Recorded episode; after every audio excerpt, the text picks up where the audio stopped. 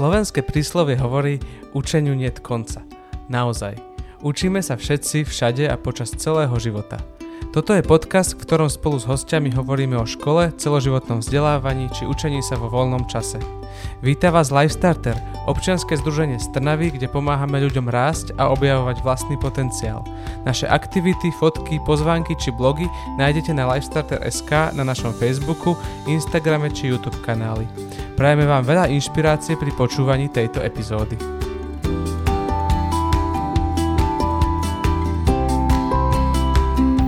Sociálni pracovníci, učitelia, zdravotníci či opatrovatelia.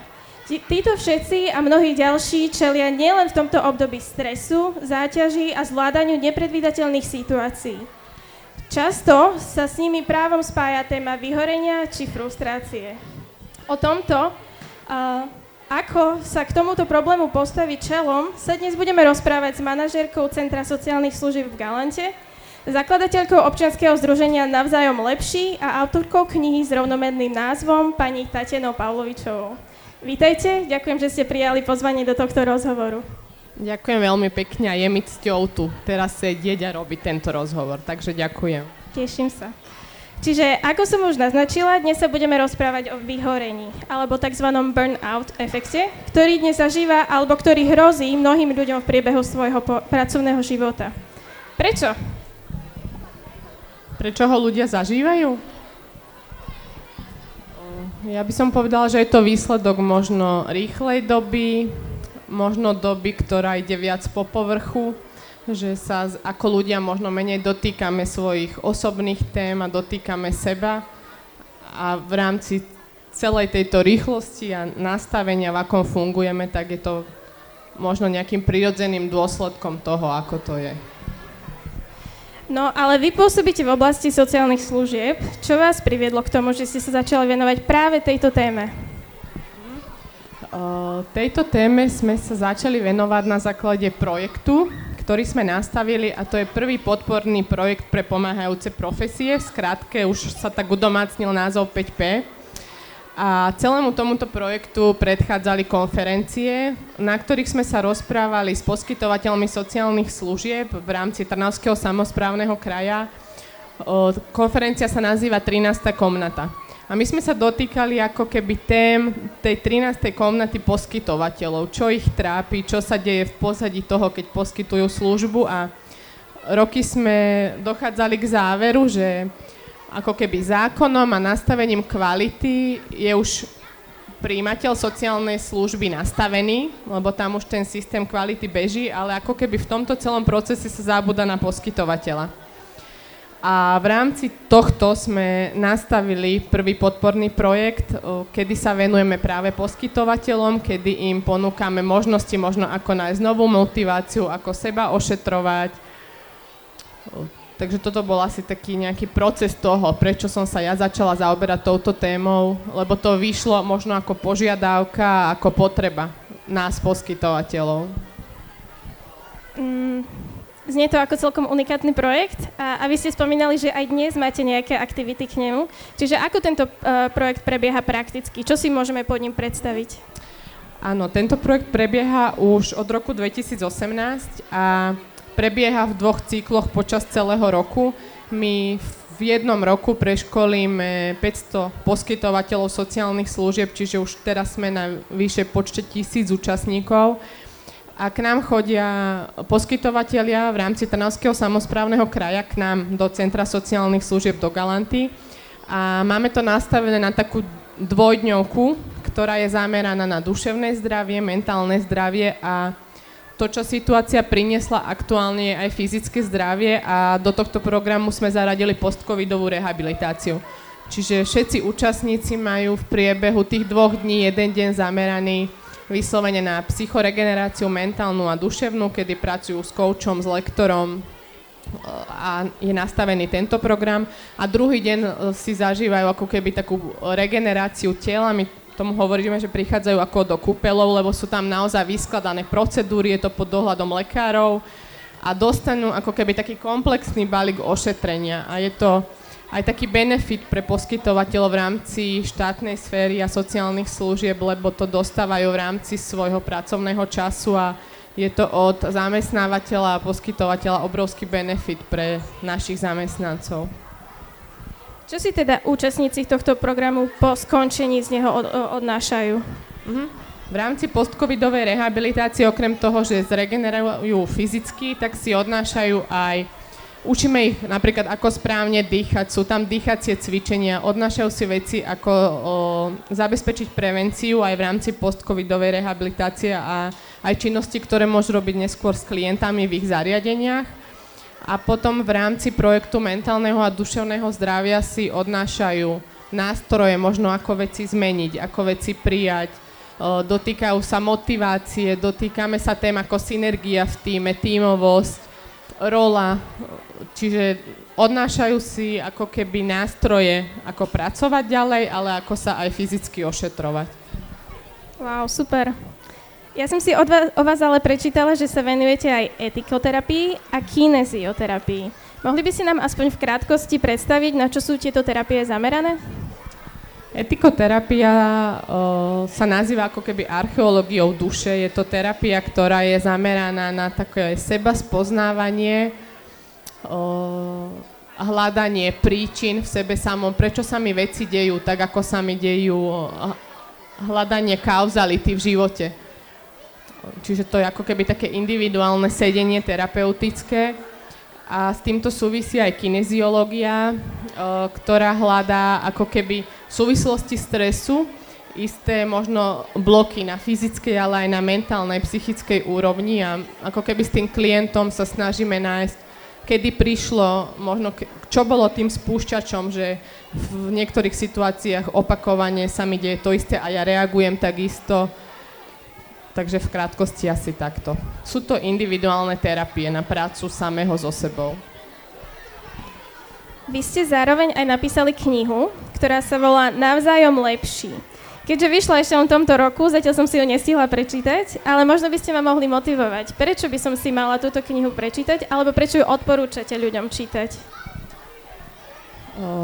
Kniha je výsledkom ako keby nášho projektu a nazvali sme ju takou všeho chuťou v rámci pomáhajúcich profesí, nie len sociálnych služieb. Prelínajú sa tam odkazy súčasných, ale aj minulých filozofických, psychologických predstaviteľov, ale aj príbehy inšpiratívne z dnešnej doby. Vypichli sme tam naozaj ľudí, ktorí sú odborníci z praxe v súčasnosti a dávajú ako keby každý ten odkaz. Ako nájsť zmysel života, ako vidieť v službe tú najvyššiu prioritu v živote, ako možno ošetrovať v procese poskytovania služby samého seba a dotýkame sa tam toho, že syndrom vyhorenia súvisí len s človekom, s jeho nastavením a s tým, ako on sa rozhodne ďalej pokračovať. Súčasťou sú aj sebakoučovacie karty a je tam aj ako keby manuál, že keď v čase krízy možno nemám nikoho v rámci terapie alebo nejakého duševného zdravia pri sebe a možnosť, tak viem sa aj týmito príbehmi, aj cvičeniami možno dotýkať seba, spoznávať seba a nachádzať odpovede, ako ďalej, prečo zostať v službe, čo s tým celým ďalej, takže asi tak. A v našom podcaste hovoríme o učení sa. Myslíte teda, že sa dá naučiť nevyhorieť? Dá sa podľa mňa naučiť hľadať každý deň zmysel v tom, čo robím a dá sa naučiť vedome ako keby sa nastaviť na to, že ako prežívať radosť, ako prežívať zmysel života. Išla by som skôr cestou, že ako robiť to, aby sme tomu predchádzali. Ako teda? Je to veľmi individuálne a každý si v tom asi nachádza tú svoju cestu, ktorá mu pomáha, ale... Takých základných 5 rád, povedzme. Povedala by som, že je to o rovnováhe v živote. Na to upriamuje aj profesor Kašparu v našej knihe, že keď robím napríklad profesiu, ktorá je zameraná vyslovene mentálne alebo duševne, tak tá regenerácia by mal byť ten protipol, čiže zaradiť možno niečo fyzické. Čiže hľadať ako keby rovnováhu, hľadať radosť v maličkostiach. Určite k tomu patrí aj taký nejaký zdravý životný štýl, či už je to pohyb, príroda. Určite toto by som sem zaradila. Zaradila by som sem aj takú pravdivosť v živote. Že aj keď mi je možno ťažko, tak to povedať, pomenovať, riešiť, neutekať pred tým. A možno pre mňa taká čerešnička na torte je to, že považovať možno službu v akejkoľvek profesii, službu ako najväčší stupeň zušľachťovania seba samého. Že keď toto žijem, tak vtedy ako keby je malé riziko možno vyhorenia, ale keď každý deň viem, že možno každý deň sa pýtať, čo ja môžem urobiť pre teba, pre klienta, pre žiaka, pre dieťa. Keď toto žijem, tak vidím ten zmysel a to naplnenie a potom mi to spätne prináša radosť. To sa občas ľahko hovorí, ale tiež sa koná. A vaša práca je sama príkladom toho, aké náročné to občas vie byť. Sama ste na viacerých frontoch a robíte viacero vecí. Čo robíte vy konkrétne preto, aby ste nevyhoreli? Moja najväčšia záľuba je šport, príroda, takže dennodenné športové aktivity, prechádzky.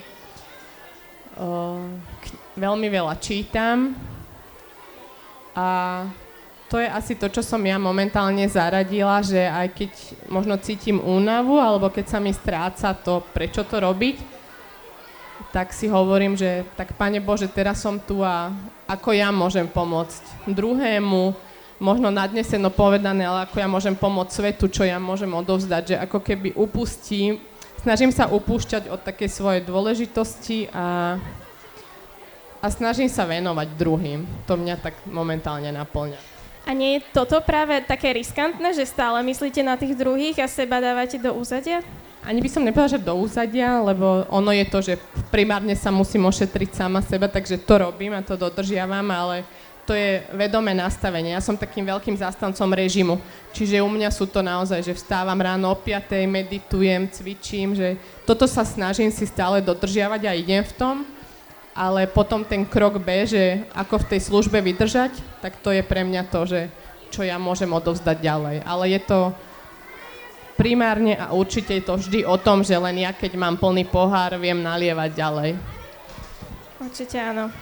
A aké knihy čítate? Čítate také, pri ktorých si oddychnete, alebo práve že také, ktoré ešte vás ďalej budujú? Aj. OK. Moja posledná otázka. Máte nejakú výzvu pred sebou? Niečo, čo by ste sa chceli v ďalšom svojom živote naučiť? V čom sa zlepšiť, posunúť? Výzvu mám. Momentálne som v dlhodobom psychoterapeutickom výcviku, takže to je výzva dokončiť si tento výcvik a pôsobiť ako psychoterapeut. A zároveň mám výzvu žiť možno pomalšie, žiť viac radosnejšie každým dňom. A možno to znie paradoxne, ale menej sa hnať za tými cieľmi a užívať si ten každý deň, lebo veľmi rýchlo to uteká. Takže to mám ako veľkú výzvu a pre nás v rámci občianskeho združenia je výzvou vytvoriť priestor, kde bude náš projekt pokračovať a vytvoriť niečo, kde ten človek bude ošetrený komplexne. Priestor, kde sa budeme venovať duševnému zdraviu, mentálnemu zdraviu a fyzickému zdraviu. Takže to je pre mňa taká veľká výzva teraz. Super. Budeme vám vo všetkých týchto výzvách držať palce a želáme vám, aby sa vám darilo na vašej ceste. Ďakujem veľmi pekne za pozvanie a ja vám želám, aby ste si to dnes užili najviac, ako môžete, lebo je to aj pre vás, to, čo vy dávate ostatným a nech sa vám darí rovnako v osobnom živote, ale aj v celom tomto, čo robíte. Ďakujem vám. Ďakujeme. Mojou hostkou bola Tatiana Pavlovičová, ja som Monika Kmeťová a želám vám ešte krásny deň.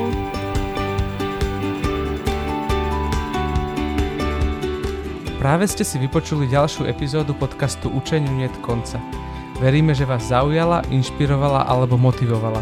Ak sa chcete dozvedieť o nás viac, kliknite na LifeStarter.sk alebo sledujte náš Facebook, Instagram či YouTube kanál. Ďakujeme za pozornosť a veríme, že sa počujeme aj pri ďalšom podcaste.